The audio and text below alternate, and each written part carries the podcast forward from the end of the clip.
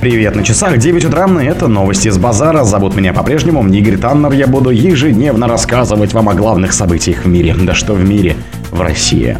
Байден распорядился оказать дополнительную помощь Израилю. В Конгрессе США заявили, что Киев мог вооружить Хамас для удара по Израилю. Минобороны предложила лишить Северный флот статуса военного округа.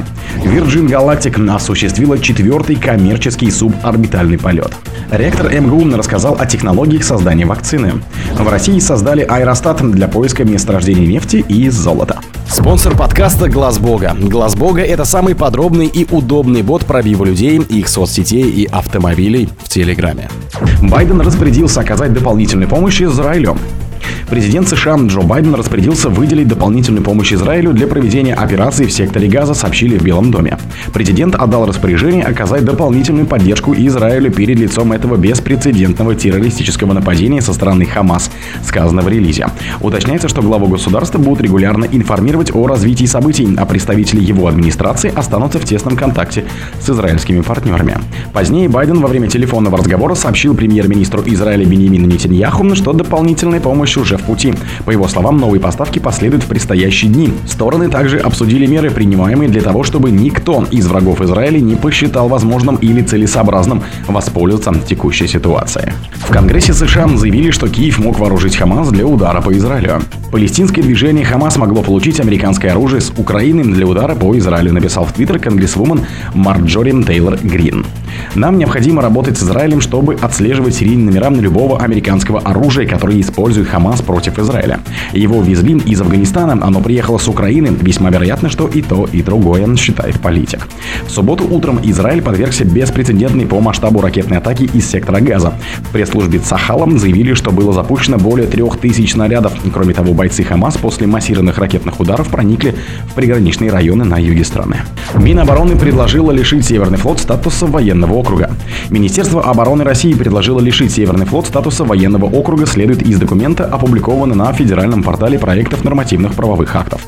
Проектом указа, предусматривающий лишение Северного флота статуса межвидового стратегического территориального объединения и прекращение распространения на него действия положения о военном округе вооруженных сил Российской Федерации, утвержденного указом президента Российской Федерации от 19 апреля 2017 года номер 177, говорится в тексте. В ведомстве уточнили, что реформу нужно провести из-за изменений в структуре самого министерства. Все регионы, которые относятся к военному округу Северного флота, это Ненецкий автономный округ, Республика Коми, Мурманская и Архангельская области, войдут в новый Ленинградский. Это позволит оптимизировать систему управления вооруженных сил, отмечается в указе. Министр обороны Сергей Шойгу в декабре прошлого года заявил о необходимости создать два военных округа – Московский и Ленинградский – из-за стремления НАТО нарастить военный потенциал вблизи границ России. Как уточнили в Генштабе, их сформируют уже в этом году.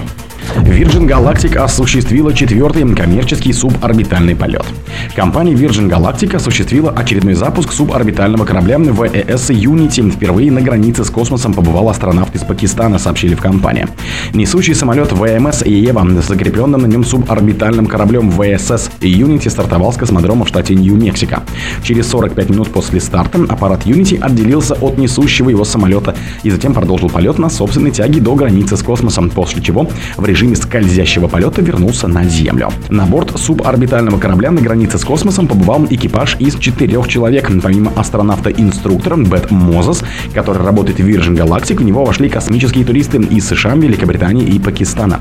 Астронавт номер 019 из Пакистана стал первым человеком из своей страны, совершившим полет в космос, сообщили в компании. Ректор МГУ рассказал о технологиях создания вакцин.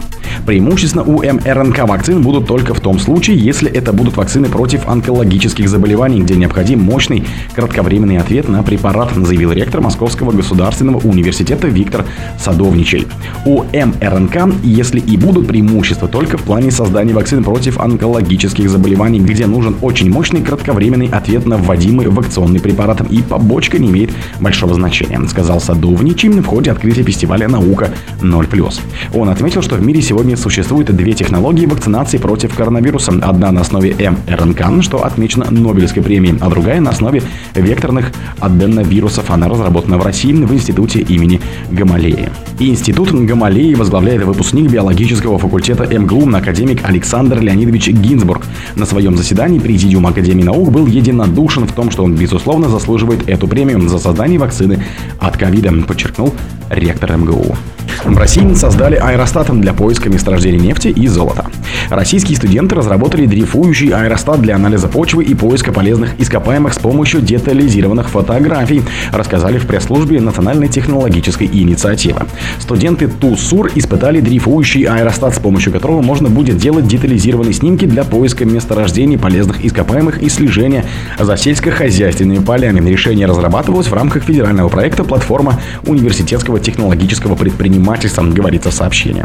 Дрейфующий аэростат предназначен для широкого спектра задач, среди которых, например, обеспечение сотовой связи или запуск спутников. Однако на текущем этапе команда сосредоточилась на съемках.